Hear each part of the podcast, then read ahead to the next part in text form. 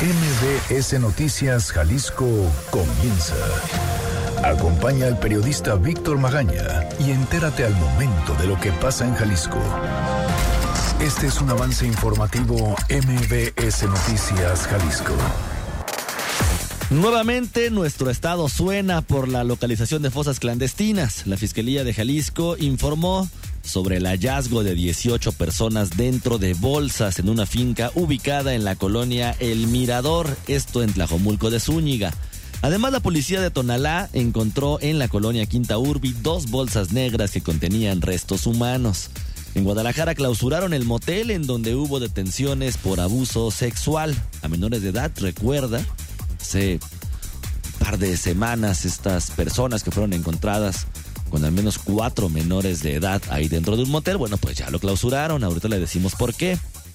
Un juzgado negó la posesión de un predio en Los Colomos. Determinó que las pruebas presentadas por un particular para quedarse con ese terreno no eran suficientes. Oiga, en salud, hasta el momento van 15 casos confirmados de influenza. En Jalisco va casi millón y medio de vacunas aplicadas. Y hoy nos va a acompañar en cabina Macedonio Tamés Guajardo, es el coordinador de seguridad aquí en la entidad. Vamos a platicar el arranque de año, los datos que se dieron a conocer estos últimos días por el gobierno federal en el tema de desapariciones. Y además también, pues ahí ya salieron a decir a nivel federal, se acabó el se están matando entre ellos. Un discurso que ha gustado mucho en esta administración. Ahorita también vamos a platicar de eso. Mientras tanto, Primero escuche qué dicen las portadas de los periódicos el día de hoy. Las portadas del día. El informador. Baja robo de combustibles, pero caen ventas. Tras los operativos contra el huachicoleo, Pemex presume ahorros por 56 mil millones de pesos durante el año pasado. El diario NTR. Revisarán liberación de feminicidas. Suro. En diciembre fueron soltados dos homicidas. Milenio Jalisco. Irán dispara misiles contra tropas de Estados Unidos en Irak. Todo bien. Trump. Precios petroleros aumentan 3.5% después de la venganza de Teherán por el asesinato del general Soleimani, sepultado ayer. Bagdad descarta bajas entre sus soldados. El Sol de México. México no evitará plan de asilo de Estados Unidos. Deportarán a los mexicanos a Guatemala. El financiero. Lanza Irán ataque a bases de Estados Unidos en Irak. Reaccionan mercados con sobresaltos.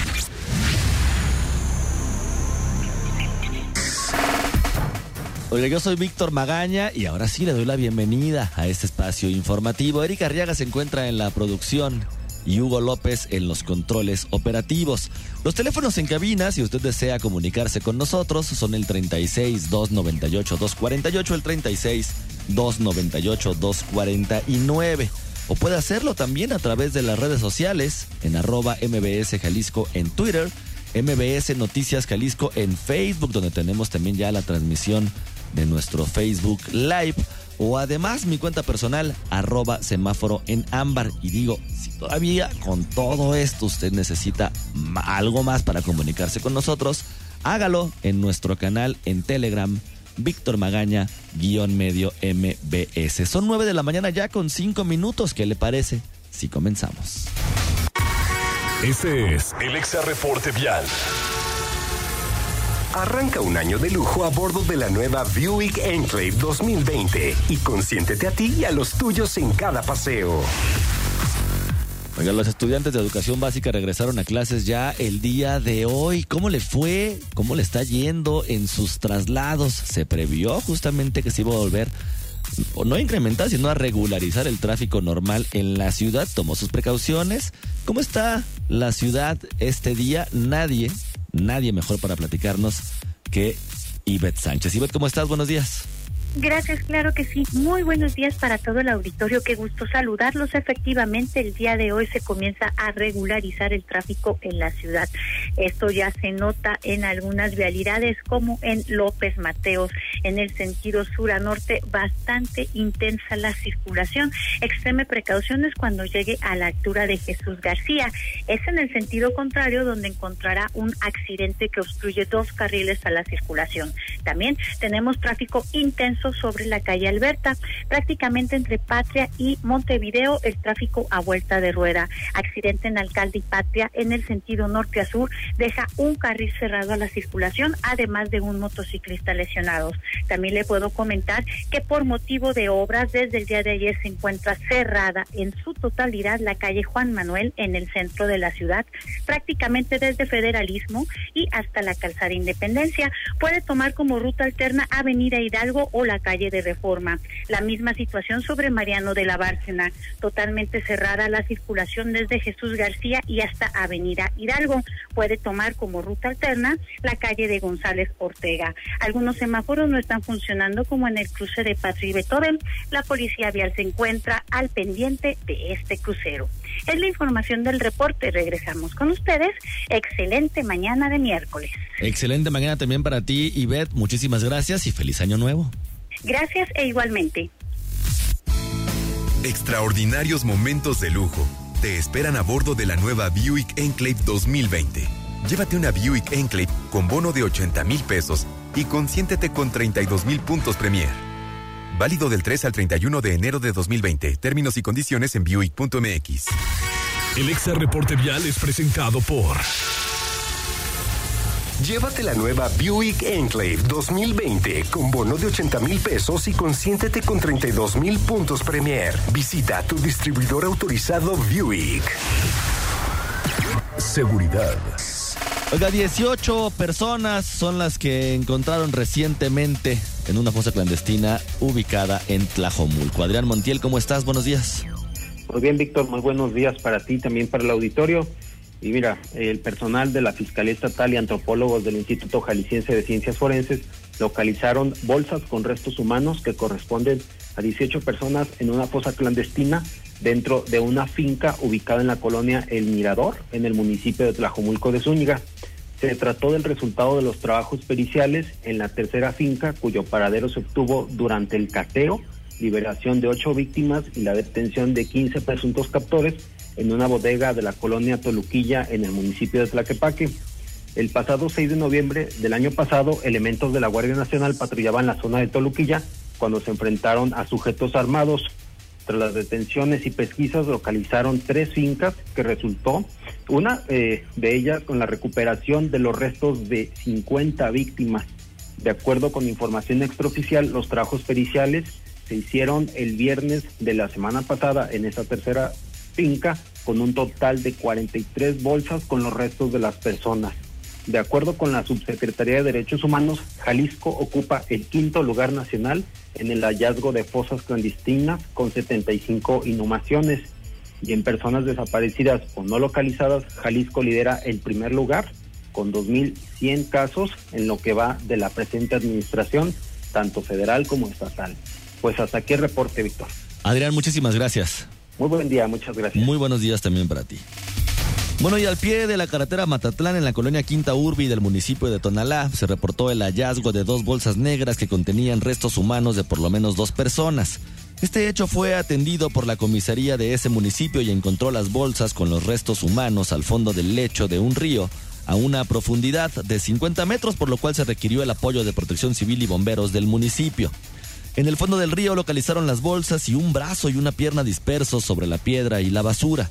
El personal de la fiscalía acudió al punto para iniciar la carpeta de investigación. Además, se reportó el sexto feminicidio del año en la colonia La Loma en Guadalajara. La fiscalía informó que luego que los bomberos apagaron un incendio de un montón de basura, troncos y ramas, localizaron el cuerpo calcinado de una mujer. La dependencia estatal también investiga bajo el protocolo de feminicidio las muertes de mujeres ocurridas en Ocotlán, Juanacatlán, Tlaquepaque, Tlajomulco y Guadalajara. Y un juzgado está negando la posesión de un predio en Colomos a particulares. Fátima Aguilar, ¿cómo estás? Buenos días. Buenos días, Víctor. Saludos para ti y para el auditorio. Pues sí, en una primera instancia, uno de los amparos eh, que promovieron particulares para pelear la posesión de este predio de dos hectáreas que forma parte del Bosque de los Colomos eh, fue negado por el juez octavo en materia administrativa y del trabajo. Este último recurso se resolvió apenas el 16 de diciembre del año pasado. Abarca 1.1 hectáreas del terreno que se ubica sobre Avenida Acueducto y forma parte de las cinco de los cinco recursos que han interpuesto distintos particulares para tratar de quedarse con estos terrenos. En su resolución el juzgador determinó pues que sí pertenecen al gobierno estatal, por lo menos esa área y que las pruebas aportadas por el quejoso fueron insuficientes. Juan José Sánchez de Ciudadanos por los Colomos recordó que anteriormente ya también ganaron de manera definitiva otros dos amparos por el gobierno estatal correspondientes a 12 hectáreas y aunque este último todavía puede ser combatido por los particulares con un recurso de revisión en un tribunal colegiado, pues la resolución a favor en los otros juicios nos deja confiados de que también en esta ocasión se ratifique. Esto es parte de lo que mencionamos. Bueno, se otorgan peritajes y un perito compara este, los predios que dicen unas escrituras y los que dicen otras, y entonces ahí dan su veredicto mm. y dan la razón al que la tiene. Claro. Y determinan que son de gobierno del Estado. Han determinado que son del gobierno del Estado porque son contundentes las pruebas que ha presentado bueno, pues las pruebas que se presentaron desde el gobierno estatal son unas escrituras de estos predios que se adquirieron desde 1898 por el exgobernador Luis del Carmen Curiel a fin de abastecer de agua a Guadalajara. La lucha por este terreno hay que recordar que se dio tras la intención de particulares de construir un complejo de departamentos en esta zona y que de acuerdo con los vecinos pues pondría en graves problemas de abastecimiento de agua a distintas eh, colonias de Guadalajara, además de las afectaciones al bosque de los Colomos. Y bueno, de los amparos interpuestos aún faltan de resolverse dos más para asegurar la posesión de este predio al gobierno estatal. Entonces es el reporte, Víctor. Fátima, muchísimas gracias. Un buen día. Buenos días también para ti. Salud. 15 casos de influenza se han registrado hasta el momento aquí en la entidad, pero se han aplicado más de millón, o casi, mejor dicho, un millón y medio de vacunas. Erika Arega, ¿cómo estás? Buenos días. Buen día, Víctor. Buen día al auditorio. Así es, en lo que va de la temporada invernal que corresponde de octubre de 2019 a la fecha. Se tienen confirmados 15 casos de influenza en Jalisco, así lo informó el director de promoción de la salud de la Secretaría en la materia en la entidad, Ángel Israel Nuño explicó que precisamente en este periodo de invierno hay repunte de enfermedades respiratorias. Sin embargo, en la que más se tiene vigilancia es en la de la influenza. Escuchemos al funcionario. Corre la vigilancia a partir de octubre y de octubre al día de hoy, desde principios de octubre a esta que es la semana epidemiológica número uno del año 2020, eh, que, es, que fue el de octubre de 2019 a esta primera semana, en Jalisco se han presentado 15 casos eh, confirmados de influenza. De estos 15 casos confirmados, 6 corresponden al tipo AH1N1, 4 de influenza tipo AH3N2, 3 más del tipo B y 2 casos del tipo A. Pues de esa manera, el funcionario informó que Jalisco se posiciona en el lugar número 22 a nivel nacional con casos confirmados de esta enfermedad. El director de la promoción de la salud de la dependencia agregó que de los casos de las personas con la enfermedad, 77 de estos corresponden a mujeres y 33 a hombre. Además, informó que Guadalajara es el municipio con mayor número de casos. Escuchemos. Claro, el municipio que registra más casos es, Guadalajara, como tal. Y, dentro de lo que es la zona conurbada, Tlaquepaque, Tonalá y Zapopan, también serían los siguientes municipios con mayor frecuencia en número de casos. Respecto a la aplicación de la vacuna contra la influenza, el funcionario informó que la primera semana epidemiológica de 2020 ha tenido una tendencia en la aplicación de esta, pues al momento se han aplicado más de 1.456.000 dosis de los 2 millones disponibles en todo el estado a través de las instituciones públicas. Informó también que en comparación con 2018, al mismo corte de la primera semana epidemiológica, se registraron 25 casos, 10 más que en esta temporada. Finalmente recalcó que la vacuna contra la influenza se aplica principalmente en grupos de mayor riesgo, como personas de la tercera edad, niños entre seis meses y cinco años, mujeres embarazadas, personas con enfermedades crónicas como renales, cardíacas, diabetes y VIH. Es la información, Víctor. Erika, muchísimas gracias. Gracias, buen día. Son 9 de la mañana con 16 minutos. Vamos a hacer una pausa que nos acompaña aquí en cabina Macedonio Tamés Guajardo, es el coordinador del Gabinete de Seguridad del Estado de Jalisco. Vamos a platicar, ya sabe, cómo arrancamos este 2019, pero también qué es lo que ha pasado en materia de seguridad. No se vaya. Víctor Magaña está en XFM 101.1. Estamos de vuelta con la información más importante a nivel local. La entrevista.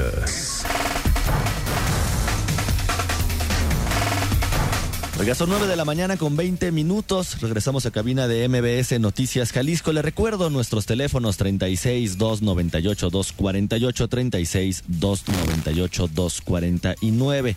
Además, las redes sociales arroba MBS Jalisco en Twitter, MBS Noticias Jalisco en Facebook, mi cuenta personal arroba semáforo en ámbar y nuestro canal en Telegram Víctor Magaña, guion medio MBS. Ahí usted puede, ya sabe, comunicarse de manera directa con un servidor. El día de hoy, y ya le decíamos antes de irnos a la pausa y al inicio del programa, nos acompaña Macedonio Tamés Guajardo, es el coordinador del Gabinete de Seguridad para platicar justamente cómo pues arranca este 2019 en temas de seguridad. Pero también, y Macedonio, aprovecho para saludarte, el día de ayer, Alfonso Durazo, el secretario de Seguridad y Protección Ciudadana del Gobierno de México, lo dijo, se acabó la ideología de guerra del se matan entre ellos. Hay que preservar la vida humana, es prioridad por encima de, ton, de todo. Marcelo Temes, ¿cómo estás? Buenos días. Bien, qué gusto, Víctor, y qué gusto estar con tu auditorio una vez más. Hoy se acabó. Comentábamos que cuenta conmigo, finalmente parte de la obligación de un funcionario es informar y ser transparente y, convencido de eso aquí estoy una vez más para platicar contigo y contestar preguntas del público. Oye, se acabó, dice Alfonso Durazo, la, el discurso de se matan entre ellos, un discurso que tú y yo el año pasado estuvimos discutiendo en diferentes ocasiones y que el mismo gobernador del estado también lo ha comenzado a aplicar. Cambia la política de seguridad de unas administraciones a otras, pero ahora parece que el gobierno federal va con una línea muy marcada y se acaba este discurso. Bueno, este, este discurso, para empezar, nunca lo hemos tenido aquí formalmente, ¿no? Tal vez haya habido algún comentario aislado, pero eh, no, no entiendo el sentido de ese comentario federal, ni, ni, ni he percibido en este momento algún cambio concreto de, política pública federal en materia de seguridad. Yo voy a hablar de lo que me corresponde, que es la seguridad del Estado de Jalisco. Y quiero decir que la estrategia va a continuar, porque está poco a poco, paulatinamente, gradualmente, eh, dando resultados.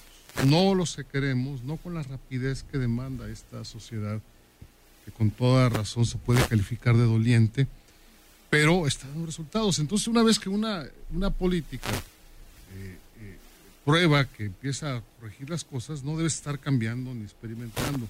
¿Y a qué me refiero, Víctor? Y en esto expreso un comentario eh, promisorio y esperanzador, a que habiéndonos puesto como meta combatir los delitos patrimoniales, que son los que afectan con más frecuencia a los jaliscienses, los que alteran más su paz, los que le quitan su tranquilidad, que son los patrimoniales, eh, hemos dado resultados, estamos eh, un 35% menos que cuando empezó el gobierno hace poco más de un año tan solo en vehículos, robo a vehículos, en diciembre del 2019, que acaba de concluir, se robaron la mitad en diciembre de 2018.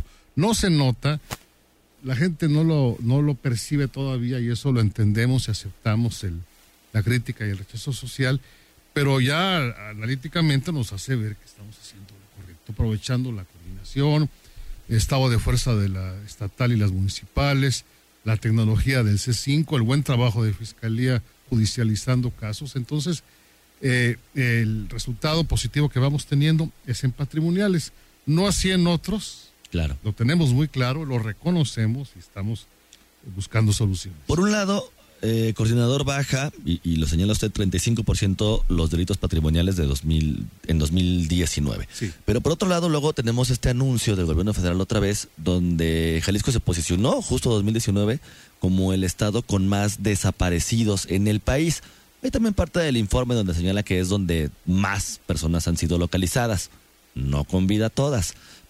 Y, y nos, entonces nos entrelazamos al quinto lugar en fosas clandestinas. Mira, las estadísticas eh, tienen un valor relativo, depende de la interpretación y de la fuente. Eh, vi con mucha atención el, informe que dio el subsecretario de Cinas, pero tiene sus bemoles. Por ejemplo, ahí mismo dice que 20 de las 32 fiscalías estatales no dieron datos. Entonces los datos que anunciaron son de 12 fiscalías.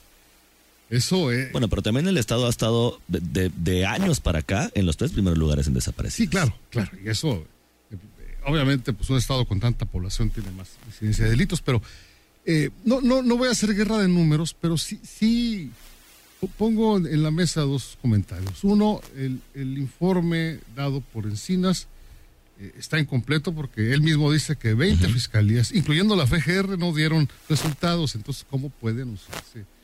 Una medida, hacer un comparativo con esos números parciales. Segundo, aprecio que el gobierno federal sea transparente y dé a conocer los datos que tiene. Aquí somos iguales, aquí damos a conocer las realidades, pero le faltó a Encinas decir la otra mitad. ¿Qué está haciendo, qué va a hacer el gobierno federal para combatir el delito de desaparición de personas? Porque en esto yo percibo que el Estado de Jalisco está solo. No, eh, finalmente la desaparición de personas como se está dando y la y los homicidios, que es otro problema que tenemos, eh, la mayoría están vinculados al crimen organizado. No digo las víctimas, los perpetradores. ¿sí? Que también esta parte es competencia federal. Perdón, y no hemos visto absolutamente ninguna acción de ellos para combatir este delito. Perdón que le interrumpa, coordinador eh, Macedonio. Justamente este, este, este último comentario lo platicamos la última vez que, estuvimos también en, entrevista aquí contigo.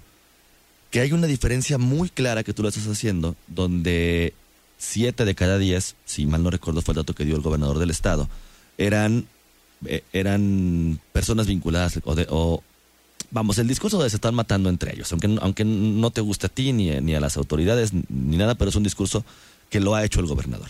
Pero luego tú aclaras o por lo menos pones los, los, pones los puntos sobre las IES, que me parece muy importante, no significa que la víctima necesariamente estuviera vinculada con un delito de crimen organizado. Así es.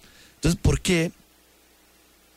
Y, he sido muy insistente contigo durante, durante diferentes pláticas que hemos tenido, ¿por qué pareciera, y, no es exclusivo ni de esta administración, ni de la administración federal actual, sino que viene de varias administraciones ya como venimos como arrastrando quizá ese, ese mal discurso, ¿por qué pareciera, lo hemos platicado en algunas otras ocasiones, que es como la salida fácil para las autoridades. Sí, mira, es, es, una, es una interpretación fácil también, ¿no? Eh, cada desaparecido nos preocupa, cada desaparecido nos duele mucho. Vemos eh, el reporte, vemos las fotos, vemos a la familia doliente, cada, cada homicidio también nos duele mucho también como si fuera propio, ¿no? Eh, aunque no crea mucha gente, sí digo, tenemos nuestros sentimientos puestos en esto. Entonces, al hablar del problema de desaparecidos, como lo estoy diciendo, y al decir que la mayoría son perpetrados por el crimen, eh, no, no quiere decir que las víctimas estén involucrados en eso. Eh, y que por lo tanto debe combatirse como crimen organizado contra los perpetradores. Pero también hay otra realidad. muchas de las víctimas sí están con algún antecedente. Claro, pero igual se tiene que investigar. Sí, Ahora, tú lo acabas de decir, me acabas de dar la clave con ese, esa palabra que usaste, ese verbo, es investigar. ¿Cómo se investiga un homicidio? ¿Cómo se investiga el caso de una persona desaparecida? Pues primero, ¿quién era? Segundo, ¿qué hacía? Tercero, ¿con quién se juntaba? Son líneas de investigación que inevitablemente, en muchos casos, van a dar con la perpetración de delitos. Entonces, lo menciono con la obligación que tengo de informar a la ciudadanía por tu conducto lo que estamos viendo y, con, respetando el derecho a, la información de la ciudadanía. Pero eso no significa generalizar ni significa decir que todos andan en esto, ni mucho menos este, darle más o menos importancia a unos casos que a otros. No, no significa que el hecho de que se, se llegue a la conclusión de que la víctima estaba vinculada o si estaba relacionada con algún tipo de delito, ya sea crimen organizado o, cualquier otro tipo de delito, no significa que la investigación tenga que girar al, bueno, pues... No, no, en absoluto. Para, para nosotros todos son igual de importantes todas las víctimas son igual de respetables, pero son líneas de investigaciones que tenemos que seguir a la luz de la lógica, a la luz de la razón, que es lo que debe alimentar toda investigación. Entonces, con ese, en ese sentido es como yo he dicho en repetidas ocasiones y he recibido por ello muchas críticas de los que yo llamo derecho humanólogos, que tienen una interpretación torcida de derechos humanos, este, de que en primer lugar es preciso hablar con la verdad, cosa que hago cuando menciono algún antecedente de alguna víctima, nunca por nombre, ¿no? Segundo, es eh, una línea de investigación. Y tercero, es una forma, es una forma de que el Estado cumple con su obligación de orientar a la ciudadanía al darle a conocer lo que está pasando y por qué, como una manera de decir si alguien se involucra con criminales puede acabar mal, ¿no? Tenemos que decirlo, si no donde, de dónde desprendemos una moraleja para la sociedad, para los jóvenes. Hay todavía algunos puntos más o menos que quiero tratar contigo. Vamos a una pausa y si quieres regresamos. Víctor Magaña, en Noticias MBS Jalisco, por XFM 101.1. Estás escuchando MBS Noticias Jalisco con Víctor Magaña. La entrevista. 9 de la mañana con 33 minutos estamos platicando con Macedonio Tamés Guajardo, él es el coordinador del Gabinete de Seguridad aquí del estado de Jalisco. Estamos hablando justamente del tema de las desapariciones, el discurso que se ha venido haciendo en diferentes administraciones por diferentes actores políticos y cómo la diferenciación de que si bien los delitos o las personas desaparecidas o los homicidios están vinculados con el crimen organizado, no significa, y esto es muy importante necesariamente, que la víctima tuviera relación con algún tipo de delitos o fuera vinculado con el crimen organizado. Macedonio, me llamó la atención una palabra que dijiste justo antes de irnos a la pausa. Derecho humanólogos. ¿Cómo, cómo, cómo distorsionamos, o para ti cuál es la distorsión que señalabas tú de los derecho humanólogos en ese tipo de discursos? Bueno, en primer lugar digo que yo soy convencido de la existencia y vigencia de los derechos humanos o derechos fundamentales del hombre, como me gusta llamarlos, porque el término derechos humanos está muy desacreditado por el abuso que se ha hecho de ese término, ¿no? Y también estoy convencido de que el principal defensor de los derechos humanos es el Estado. Y si el Estado falla, hay que reclamar al Estado, hay que corregir el Estado. Lo que pasa es que con pretexto de una vigencia irrestricta y limitada de derechos humanos, se violan derechos humanos de otros. Y es a lo que voy, ¿no? Eh, ahora se, acepta que la gente se manifieste y cierre calles, violando el derecho fundamental de transportarse del resto de la sociedad. Entonces tenemos a 10, 20 individuos, cierran una avenida y se afectan cientos de miles, más los millones afectados por la contaminación del aire, ¿no? En ese sentido, eh, se molesta gente porque a veces digo que algunas de las víctimas tienen antecedentes penales. Ay, ¿por qué dice eso? Pues lo digo porque, en primer lugar, porque es la verdad. Segundo, porque conocer la verdad es un derecho fundamental de la gente. Entonces, ¿en qué sentido violo yo los derechos humanos cuando menciono que hay una víctima con antecedentes penales?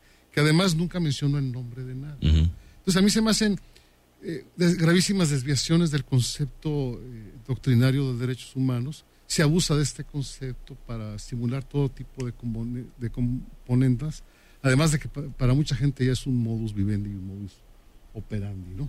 Entonces, esta moda eh, se ha extendido hasta la legislación vigente, ¿no? Este sistema penal acusatorio, que tiene su razón de ser y en el fondo, conceptualmente hablando, es correcto, está muy contaminado de, conceptos de este tipo, en donde por una supuesta defensa de unos supuestos derechos humanos se violan derechos humanos de los ciudadanos en general, como es el derecho a la justicia. Pero ¿cómo entonces, cómo manejar el tema de los derechos humanos? Porque dices que está incluso contaminando hasta el tema de la legislación. Discursivamente hablando, seguramente vas a salir un poco raspado después de esta entrevista. estoy acostumbrado, pero, pero, ¿qué exactamente ¿qué es lo que con la sociedad que nos escucha a caer en este juego de, simulaciones que es México, ¿no? Y dentro de estas simulaciones está el concepto de derechos humanos, quienes dicen defenderlos, quienes esgrimen la espada flamígera de su defensa sin tomar en cuenta que a veces esos argumentos afectan la impartición de justicia, por ejemplo, afectan la disminución de los delitos. El sistema penal acusatorio tiene cosas tan absurdas como el concepto de flagrancia, que si el policía deja de ver dos segundos al delincuente que va persiguiendo porque da vuelta, ya no es flagrancia, ya queda libre. O el nuevo sistema que ya anunciaron con bombo y platillos de registro nacional de detenidos, que tiene su razón de ser, pero que establece, entre otras cosas absurdas que el policía debe en inmediato registrar a través de medios electrónicos el detenido.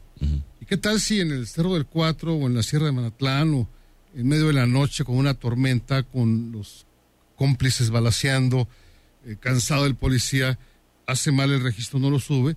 Y los abogados defensores se están frotando las manos con este tipo de desviaciones legislativas basadas en desviaciones del concepto de derechos humanos. ¿no? Yo creo que hay que empezar un movimiento de reversa, no en cuanto a reconocimiento y vigencia de derechos humanos, soy el primero convencido de ellos. Es más, mi trabajo es defenderlos al, bajar la delincuencia. Pero sí hay que meter reversa para aclarar qué son derechos fundamentales y qué no y hasta dónde llegan. Marcelo, nos quedan, sé, que tienes el, el, día de hoy la agenda un poco complicada, nos quedan escasos tres minutos. ¿Cuál es la mayor problemática que tú ves o, quizá el principal frente a combatir en este 2020, más allá de los delitos patrimoniales, sino el resto de los delitos? Señalabas que Jalisco está solo en cuanto al combate del crimen organizado y en cuanto al combate de las desapariciones. ¿El gobierno federal no lo está ayudando en nada? Mm, bueno, en poco, ¿no? Mandó la Guardia Nacional, que está en construcción. Eh, no vemos investigaciones ni, resultados de las mismas a nivel de FGR, que es quien tiene la competencia. Y nosotros tenemos competencias limitadas, hablo de, competencias legales, recursos limitados, mucha presión. Entonces, eh, creo que un objetivo de este 2020 es eh, eh, aceptar que el gobierno federal nos ayude. Bueno, lo, aceptamos, esperar que nos ayude, que ayude, que cumpla con su función de, de combatir ese tipo de delincuencia que es de su competencia. ¿A qué crees que se deba esta falta de apoyo? Yo creo que se están organizando. Mira, yo veo buena fe por parte del gobierno federal. No, no, con esta crítica que estoy haciendo, que es constructiva, no los, estoy acusando de nada. Veo buena fe de ellos, hay comunicación, hay colaboración cuando se pide, pero falta dar ese gran paso que el gobierno federal eh, formalmente y en forma programada eh, haga frente a esa responsabilidad. ¿El reto para 2020? Seguir bajando el índice delictivo e incidir favorablemente en el índice de homicidios y personas desaparecidas, que nos preocupa mucho, nos ocupa y nos tiene eh, muy conscientes de esa responsabilidad. Macedonio Tamés Guajardo, coordinador del Gabinete de Seguridad del Estado de Jalisco, te agradezco como siempre la apertura y habernos acompañado el día de hoy aquí en cabina. Gracias, Víctor. Un placer y buen día a todos. Oiga, son 9 de la mañana con 41 minutos, no me queda más. Ya sabe, agradecerle que nos hubiera acompañado en este recorrido informativo. Mañana a las 9 de la mañana en punto, aquí nos escuchamos. Por lo pronto, ya sabe, pase usted un muy bonito día. Aquí concluye MBS Noticias Jalisco. Acompaña a Víctor Magaña y su equipo de profesionales de lunes a viernes a partir de las 9 de la mañana por EXA FM Guadalajara.